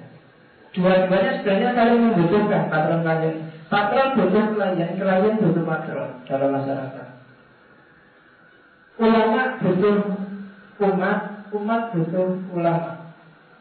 Cuma hubungan ulama dan umat ini hubungannya inequal. Inequal itu tidak seimbang, tidak sama. Kenapa? Karena patron ini posisinya vital, sementara klien umat itu posisinya di bawah. Butuhnya umat pada ulama tidak sebesar butuhnya ulama pada umat. Butuhmu padaku kalau aku kamu patron tidak sebesar dengan butuhku padamu. Mungkin butuh aku untuk ngerti filsafat, untuk ngisi malam kemis, untuk macam-macam. Tidak sebesar butuhku padamu. Aku butuh kamu cuma satu biar saya nggak ngomong sendiri di depan. Nggak besar kan? Jadi kalau kamu absen satu dua pamit nggak datang atau separuh pamit juga nggak masalah. Tapi kalau saya yang pamit masalah karena kelasnya nggak jadi jalan itu yang disebut inequal tidak setara sebenarnya. Kalau umatnya semakin sedikit tetap kiainya bisa jalan. Tapi begitu kiainya tidak ada, umatnya bingung. Begitu Jeffrey Al Bukhari pergi, maka TV-nya iya tadi isinya Jeffrey Al Bukhari. Ayo, bosan kan? Tiap hari isinya jadi terus. Kemarin waktu jadi hidup ceramah nggak ada yang nonton, nggak ada yang dengerin. Tapi sekarang begitu dia meninggal baru kamu nyari lah, Oke. Itu sebenarnya bagi saya bukti betapa dahsyatnya yang namanya televisi. Orang bisa masuk surga karena televisi. ya kan? Semua terus jadi ikut mendoakan Ustaz Jeffrey. Jadi kalau kamu ingin masuk surga caranya gitu. Gimana caranya kamu diekspos banyak orang Katanya kalau didoakan sekian orang kan otomatis masuk surga Jadi kayak gitu aja Makanya dulu apa saya punya ponakan kecil itu kalau dicari cita-citanya besok pengen masuk surga. Tidak mau saya pengen punya uang banyak. Kan masuk surga enak nggak punya uang banyak. Alasannya deh kalau saya punya uang banyak cari pak kiai yang doanya paling ampuh yang pasti diterima oleh Allah dikasih uang suruh mendoain dia. Karena mikirin berarti.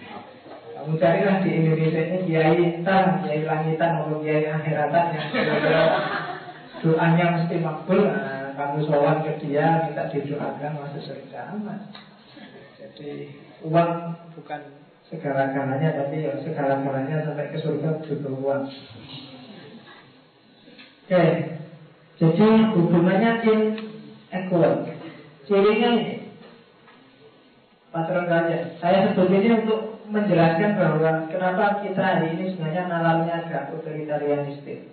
Orang Indonesia hari ini diajak demokrasi susah sekali karena dalam demokrasi semua dianggap sejajar padahal orang Indonesia butuh patron. Itu yang bikin kita agak bingung. Saya tidak ngomong patron itu mesti khalifah ya. Nanti yang dianggapnya terus wah ini promosi hilang enggak. Tapi mental kita hari ini masih mental patron klien. Oke. Kalau nggak percaya coba ya, oke ya.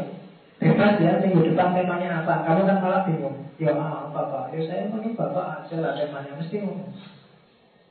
Orang Indonesia disuruh bebas itu malah bingung. Iya. Cuma kalau diatur berulang susah kan? Jadi negara malah ngajak itu kan Indonesia jadi nggak jelas mau apa jadi kalau dibebaskan bingung kalau diatur ditata ngelawan. Jadi tidak tahu didoakan aja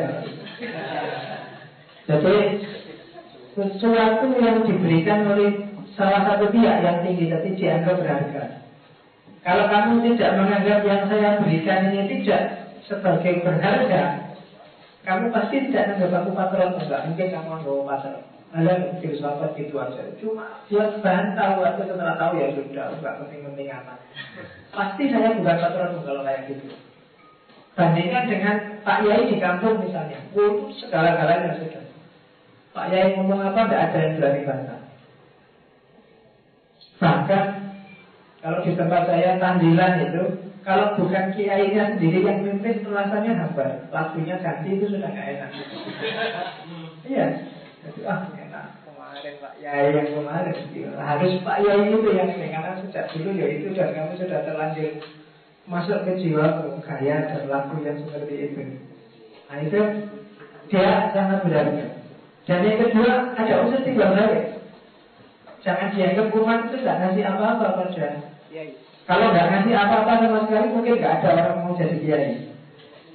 Tidak ada orang mau jadi pimpinan, tidak ada orang mau jadi patron. Karena dia dapat sesuatu itu lah, maka ya sesuatu itu mungkin tidak harus uang, tidak harus imbalan fisik, tapi mungkin status mungkin kedudukan, mungkin nama, mungkin macam-macam. Ya, saya ngisi di sini, alhamdulillah, akhirnya setiap hari Kamis pagi nama saya muncul di Facebook misalnya. Tinggal tadi emang gue. Oke, kamu dapat mobil nasa, saya dapat namanya masuk di Facebook. Itu contohnya.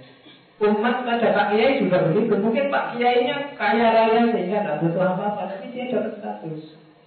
Ya umat sih ngasih misalnya kalau ada acara-acara umat datang bawa jajan, bawa amplop, Pak Kiai nggak terlalu betul, tapi sebenarnya itu simbol bahwa dia penting di situ, dia statusnya tinggi. Ada unsur timbal balik. Kemudian timbal baliknya bukan karena formalitas dan tidak dipaksa. Kalau dipaksa biasanya orang nggak mau, bukan patron itu kalau sudah dipaksa. Kalau sudah formalitas itu tidak mau. Kalau Pak Kiai bikin tarif doa, kalau doanya 10 menit tarifnya 25 ribu, kalau doanya 10 jam tarifnya 100 ribu, nah itu orang biasanya ah sudah percaya. Kalau ada kiai kayak gitu sudah sudah nggak dianggap lagi. Jadi bukan formalitas. Kemudian ada kemungkinan pihak yang lebih rendah melakukan penawaran. Jadi umat itu boleh kok kalah sudah kalau Pak Yai itu saya tidak percaya. Saya percayanya hanya Pak Yai itu boleh bisa ditawar. Karena ini hubungan non formal patron klien. Itu otoritarianistik yang sifatnya kamu boleh kok. Kalau kamu tidak ego juga tidak apa-apa kamu tidak Muhammadiyah juga tidak apa-apa. Kamu gak setuju PKI juga tidak apa-apa. Karena ini relasinya relasi non formal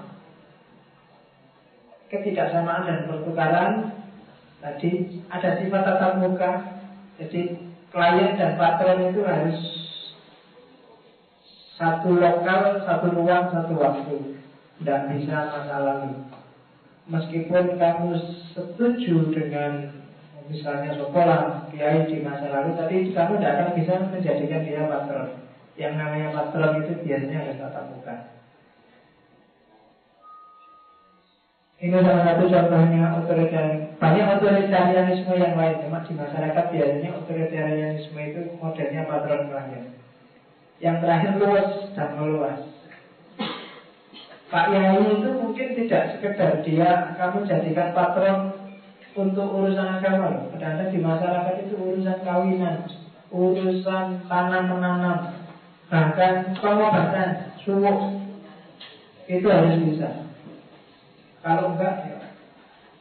Dulu zaman zaman saya mahasiswa masih di Kerapia pernah waktu mau berangkat ke kampus jalan kaki dicegat orang kampung disuruh ngobatin anaknya yang sakit panas luar biasa kan mas Santri ya mas Ini Minta tolong bisa nggak? Tolong anak saya itu sejak tadi malam sedikit panas gitu. Oh, betul ke dokter mau enggak? Saya pinginnya santri aja yang obatin saya enggak percaya dokter. Iya kan? Jadi hubungannya tidak sekedar urusan agama, tapi sudah urusan dokter. Pinter, kadang-kadang saya di kampung itu di kampung saya agak pelosok, agak masuk. Jadi orang kuliah itu bisa dihitung dengan jari. Karena di sana pelosok terus tidak kemasukan sekolah, tapi yang masuk malah industri. Jadi anak-anak kecil itu yang dipikir ngapain sekolah tinggi tinggi yang penting setelah SD sudah masuk pabrik. Jadi kalau ada yang sampai kuliah itu luar biasa. Jadi satu ketika saya di rumahnya tetangga lagi nongkrong pas listriknya konslet. Terus bilangnya, yang punya rumah tadi tidak bisa bisa terus ah ini loh masih sing sekolah pinter mesti. Ya kan? Jadi pokoknya dianggapnya kuliah mesti orang pinter dan pinter itu bisa ngalasi apa-apa termasuk ini listrik konslet padahal kuliah jurusannya filsafat dianggap ahli dalam bidang perlistrikan Wah aku nggak peduli pokoknya orang pinter itu pinter apa-apa. Luas meluas dia tak mikir spesifik apa pokoknya ini orang pinter ini orang alim ini orang soleh. Begitu kamu dicap sebagai orang soleh oh itu kamu dianggap soleh segala-galanya. Dalam segala hal kamu alim juga gitu kamu dianggap alim. Begitu pinter juga gitu kamu dianggap pinter segala-galanya itu masyarakat hari ini contoh model otoritarianistik dan otoritas itu luar biasa Begitu betul patronnya ngomong A, A mesti jalan. Zaman revolusi dulu disuruh perang aja cuma bawa runcing siap. Pak Yainya cuma mendoakan, kadang cuma dia, nah, sudah aman, aman. Apa? Pengaruh psikologisnya luar biasa. Ditepuk-tepuk tangannya sudah lah, biasa saja. Saya pernah gitu ada anak kecil yang nggak mau sunat dia aku nggak mau sunat. Eh begitu ketemu Pak Yai, kenapa sih sunat aja nggak mau? Eh besoknya langsung mau sunat. Bisa kan pengaruh psikologisnya luar biasa yang namanya Kiai. Kenapa? Karena dia memang sudah diposisikan sebagai patron. Kalau patron itu ngomong kan apa pun ditebak. Kayak kamu sama pacarku kan gitu. Segala ada timbal balik sama pacar dan kamu posisikan dia segalanya untuk dia dan demi dia. Apa kata dia? Disuruh tidur. Kamu disuruh ngapain aja? Malam-malam disuruh ngapain juga mau aja. Hujan-hujan disuruh datang mau aja. Ya kan? Berarti kamu hubungannya bukan sesama pacar kalau kayak gitu. Namanya patron klien. Ya. jadi kalau kamu disuruh-suruh mau aja disuruh ngapa-ngapain mau aja yang penting dia nggak marah berarti itu bukan sesama pacar gitu. Berarti patron klien kamu kamu jadi kliennya pacarmu jadi patronnya. Hati-hati kalau kayak gitu ya. Kamu dan saya timbal baliknya kamu cuma dikasih senyuman aja sudah puas padahal kamu ngasih macam-macam gitu kan. Itu dia hati-hati. Patron klien disuruh vaksin, disuruh jemput, disuruh apa ini kadang-kadang sudah dibela-belain jemput masih dimarah-marahin masih kamu masih tidak apa-apa. Disemelin aja sudah kuat berarti kamu adalah klien ya? Dia adalah patron. Oke terakhir. Tambahin sedikit. Dalam Islam otoritarianisme itu biasanya bentuknya dua ada model ittiba ada model taklid ini logika sosial juga, epistemologi sosial juga. Itiba itu berarti kamu ikut dan tahu dasarnya kenapa kamu ikut. Kalau taklid itu ikut tanpa tahu dasarnya kenapa itu kamu ikuti. Ada surat An-Nahl jadi alasannya pas alu alam pikri in kuntum la Ahlan pikri itu apa? Ahli ya ahli zikri itu orang yang sadar. Terminologi luar biasa apa dia tidak bilang ahlul ilmi tapi ahlul zikri karena banyak orang pintar tapi tidak sadar ya kan kalau orang sadar itu biasanya otomatis dia ngerti pintar saja kalau kamu apalan saja, itu kan tidak menjamin kamu paham dengan yang kamu apalkan. Tapi kalau kamu paham, biasanya kamu sadar. Makanya Fatona itu pinter pasti, alumni Mesir, tapi dia tidak sadar, bukan alam pikri, jangan ditanya. Iya, banyak orang pinter yang bukan alam pikri, cuma andal ilmu ngerti ilmu nyedot tapi tidak sadar. Kayak zaman saya dulu SMA, Alfiah itu apa? Tapi bahasa orang ngerti belas. Jangan tanya saya tentang ngomong kamu, tapi kalau kamu tanya saya sair-sairnya Alfiah aku apa? Quran itu kalau kamu nggak ngerti tanyalah ahli fikri. Kalau kamu tanya ahli ilmi biasanya dikasih teori dan bulat. Kalau ahli fikri yang dikasihkan adalah ahli fikri itu orang yang tercerahkan, orang yang sadar, orang yang bangun. Jadi kamu sendiri nanti tanya intuisimu untuk membedakan apakah dia ahli ilmi atau sekedar ahli ilmu atau ahli fikir. Jadi jangan didefinisikan ada dikir itu orang yang biasanya dikir yang ke mana-mana bawa tasbih kayak orang ramai itu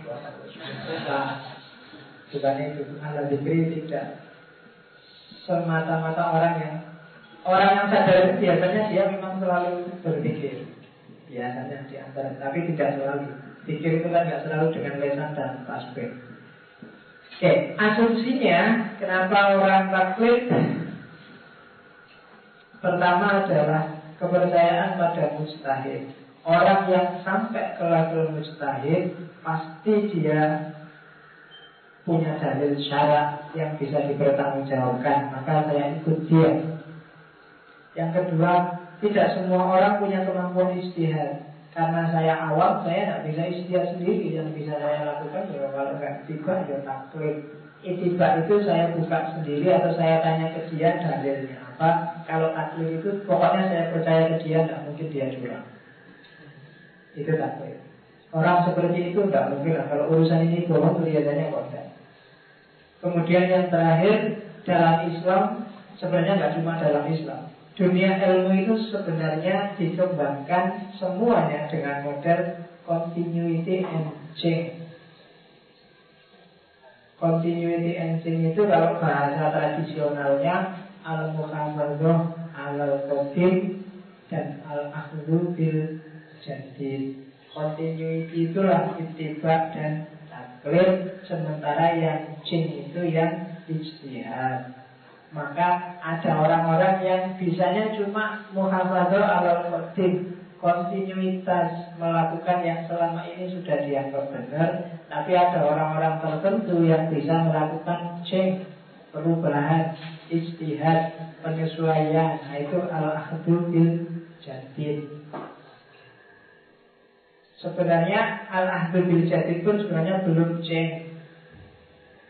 Harusnya umat Islam mujtahid itu bukan al-ahdu tapi al-ijadu. Ah, itu kan konsumen juga. Al-ijad itu harus dia yang kreatif bikin yang baru. Tidak sekedar ngambil yang baru Kalau alat ijad itu kan ada yang baru terus kamu ambil Tapi istihad itu ya harus mustahid memproduksi sesuatu yang baru Kalau muhafadah dan ambil itu perspektif kita sebagai orang awam tapi bagi mustahidnya sendiri Dia harus selalu bikin istihad baru Menyesuaikan dengan perkembangan zaman Karena zaman itu kan berubah terus Realitas itu kan berkembang. Fikih itu salah satu disiplin yang harusnya setiap tahun mungkin harus ada buku baru. Karena zaman ini kan berkembang terus. Persoalan selalu banyak. Majelis Tarja dan Basul Masail itu harusnya jadi lembaga yang tidak pernah libur. Karena selalu ada fakta baru, realitas baru. Gimana hukumnya apa wis fakta terbaru apa uh, menerima uang kiriman dari orang yang korupsi tapi kita tidak tahu tiba-tiba Lutfi Hasan ngirim ke rekeningmu uang 2 miliar. Yang kamu lakukan apa? Nah, bersyukur atau pokoknya tiba-tiba istighfar astagfirullah subhanallah atau alhamdulillah. Iya kan? Kalau tiba-tiba kamu nginep di hotel terus ditawari pijet plus plus Ada nggak fatwa yang bilang pijet plus plus? Ada Dan yang otoritarianisme Jadi kita hidup berdasarkan klaim-klaim kepercayaan dan klaim-klaim otoritas. Jadi catatan terakhir berarti ternyata semester pengetahuan kita itu bukan single fighter. Tidak bisa kita pinter itu sendirian. Pengetahuan kita itu hasil akumulasi dialektika dengan realitas sekeliling kita. Maka perhatikan orang-orang sekelilingmu, perhatikan pengaruh-pengaruh sekitar karena dia membentuk caramu berpikir. Tidak ada wawasan, tidak yakin kamu punya wawasan baru yang original, asli hasil karyamu. Itu biasanya mengadopsi dari yang lain, baca buku, biasanya kayak gitu. Di sebelum ke sini tak baca Facebook, wah ternyata sekarang takmir masjid Sudirman menyebut dirinya office boy masjid. Ah, saya yakin satu itu bukan istiadatnya sendiri, pasti ada. Iya, ada masukan, ada inspirasi, ada dari yang lain. Itu yang dimaksud oleh Thomas Kuhn tidak bisa itu ilmu itu tidak bisa single berkembang sendiri. Dia pasti dialektika zamannya. Isi kepalamu itu hasil dialektikamu dengan sejarah. Oke, masih ada waktu 10 menit. 10 menit, tidak tahu. Setengah jam masih lama. Sampai jam 10. Silakan kalau ada yang tanya. Kalau nggak ada, alhamdulillah. Tanyaan itu bisa subhanallah, bisa pakai bisa astagfirullah, bisa alhamdulillah.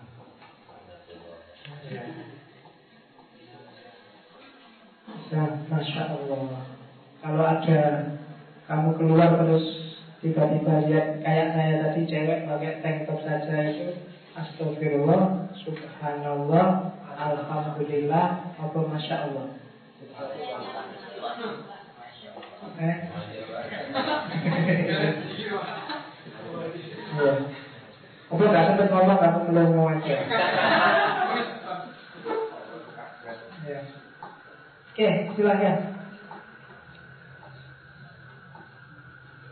Ada ya.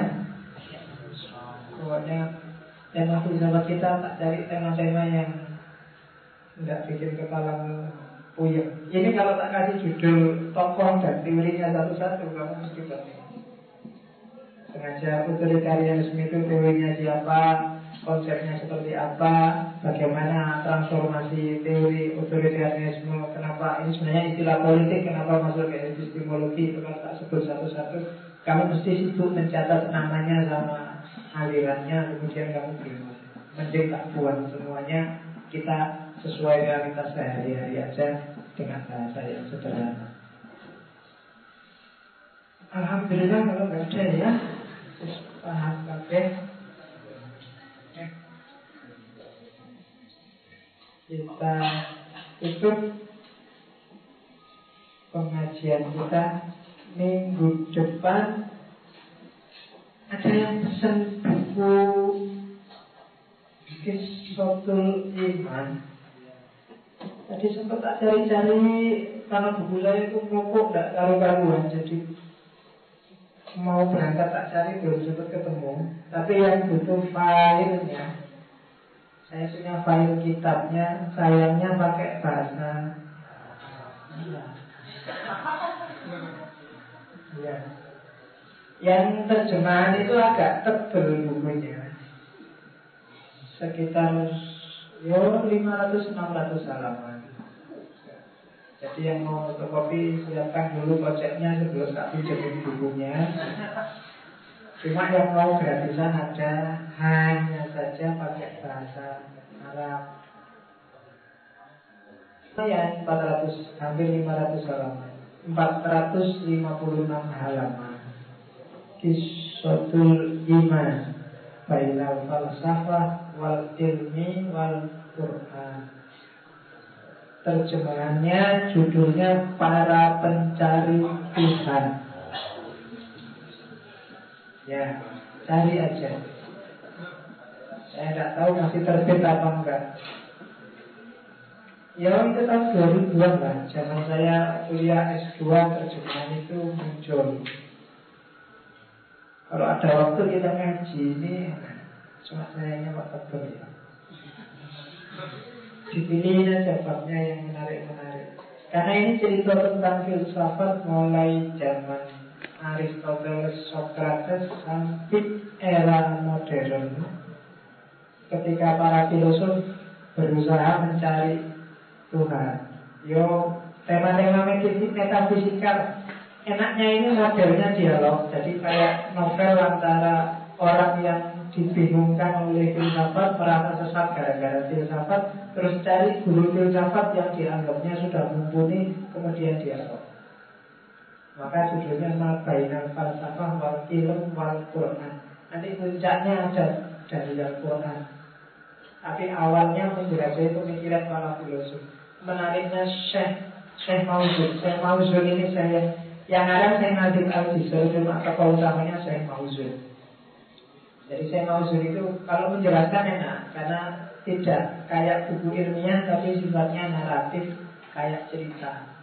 Jadi dia misalnya Socrates itu bagus ketika dia mikir sampai sini sini. Tapi begitu dia ngomong tentang ini mulai ngawur sudah pikirannya sehingga ngarang-ngarang dan ngaruh-ngaruh.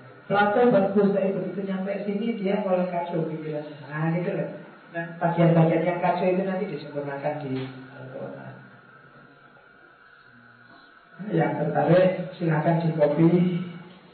Kalau yang sudah pintar bahasa Arab Kamu ambil ini. Itu luar biasa kalau ada yang bisa. Betul lagi. Mungkin ada yang alumni Mesir atau alumni Suriah Di copy Oke ya Saya akhiri sekian Ketemu lagi minggu depan minggu depan kita sudah mulai masuk ke logika. Epistemologi saya kira sudah. Jadi harapan saya hari ini kamu sudah ngerti tentang tahu dan pengetahuan. Dari mana sih orang mendapatkan pengetahuan? Apa yang terjadi ketika orang mencari pengetahuan dan bagaimana parameter ukuran benar salah sebuah pengetahuan? nyawanya tiga itu.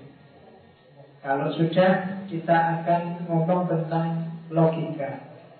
Logika itu kuncinya cuma satu, bagaimana sih cara berpikir yang benar.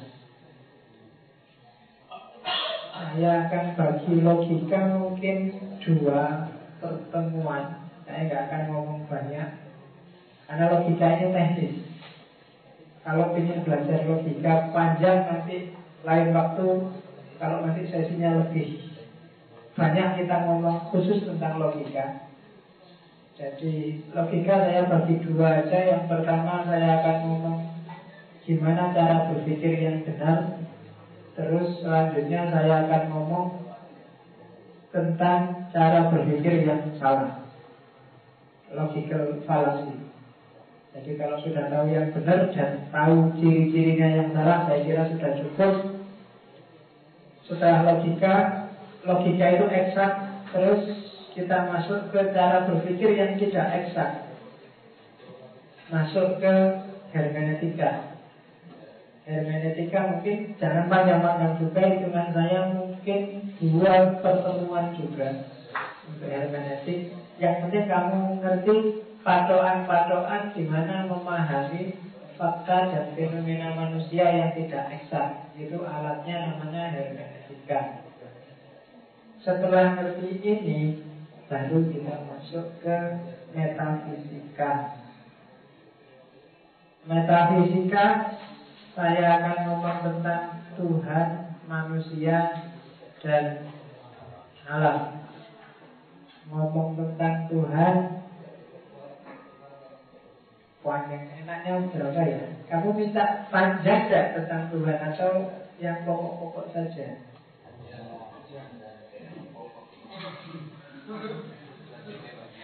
Panjang. Dari tiga ini Tuhan, manusia dan alam. Kalau di ranking yang ingin paling panjang, ingin paling dalam, kamu ingin ngerti tentang apa? Tuhan atau manusia apa? Manusia. Manusia. Ya manusia terus Tuhan terus Allah. Ya berarti rankingnya Nanti manusia tiga kali pertemuan Tuhan dua kali pertemuan Alam satu kali pertemuan Mau kan gitu aja Tergantung permintaan Tiga, lima Iya, karena tiga tema ini sama-sama luar biasa. Saya bisa pertemuan Tuhan itu bisa 10, bisa 12, bisa 14. Manusia itu apa lagi? Bisa 10 SKS. Ya. Loh iya kan? Coba dicari. Ilmu apa yang tidak membahas tentang manusia? Semua ilmu, semua membahas tentang manusia. Alam juga begitu. Manusia itu bisa menyangkut tiga-tiganya. Ketika saya ngomong manusia, saya bisa ngomong makrokosmos berarti alam, bisa ngomong dimensi ketuhanannya manusia, ngomong tentang Tuhan, ngomong tentang manusia sendiri, itu manusia aja. Tuhan juga begitu. Tuhan itu kan yang menguasai alam dan segala isinya. Saya ngomong apa aja, apa bisa dilepaskan dari Tuhan. Alam juga begitu.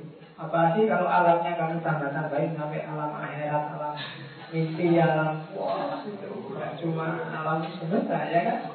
Ada alam khayal, ada oh, filosof klasik kan itu alamnya ada alam khayal, ada alam mimpi, ada alam wah panjang alam itu baru alam.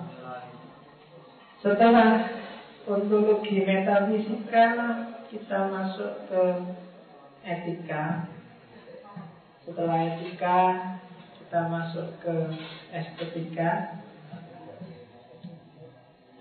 Setelah itu saya tidak tahu ada apa. Cuma rencana jangan panjang-panjang. Kalau rencananya terlalu panjang, susah sendiri. Baru kita bahas lagi mau ngomong apa. Tapi kuliah misalnya kita gambarannya itu, itu pun nanti mungkin selesainya akhir tahun itu bisanya. Sampai tema-tema terakhir. Oke, saya kira itu untuk malam ini. Saya Yuskian. Assalamualaikum warahmatullahi wabarakatuh.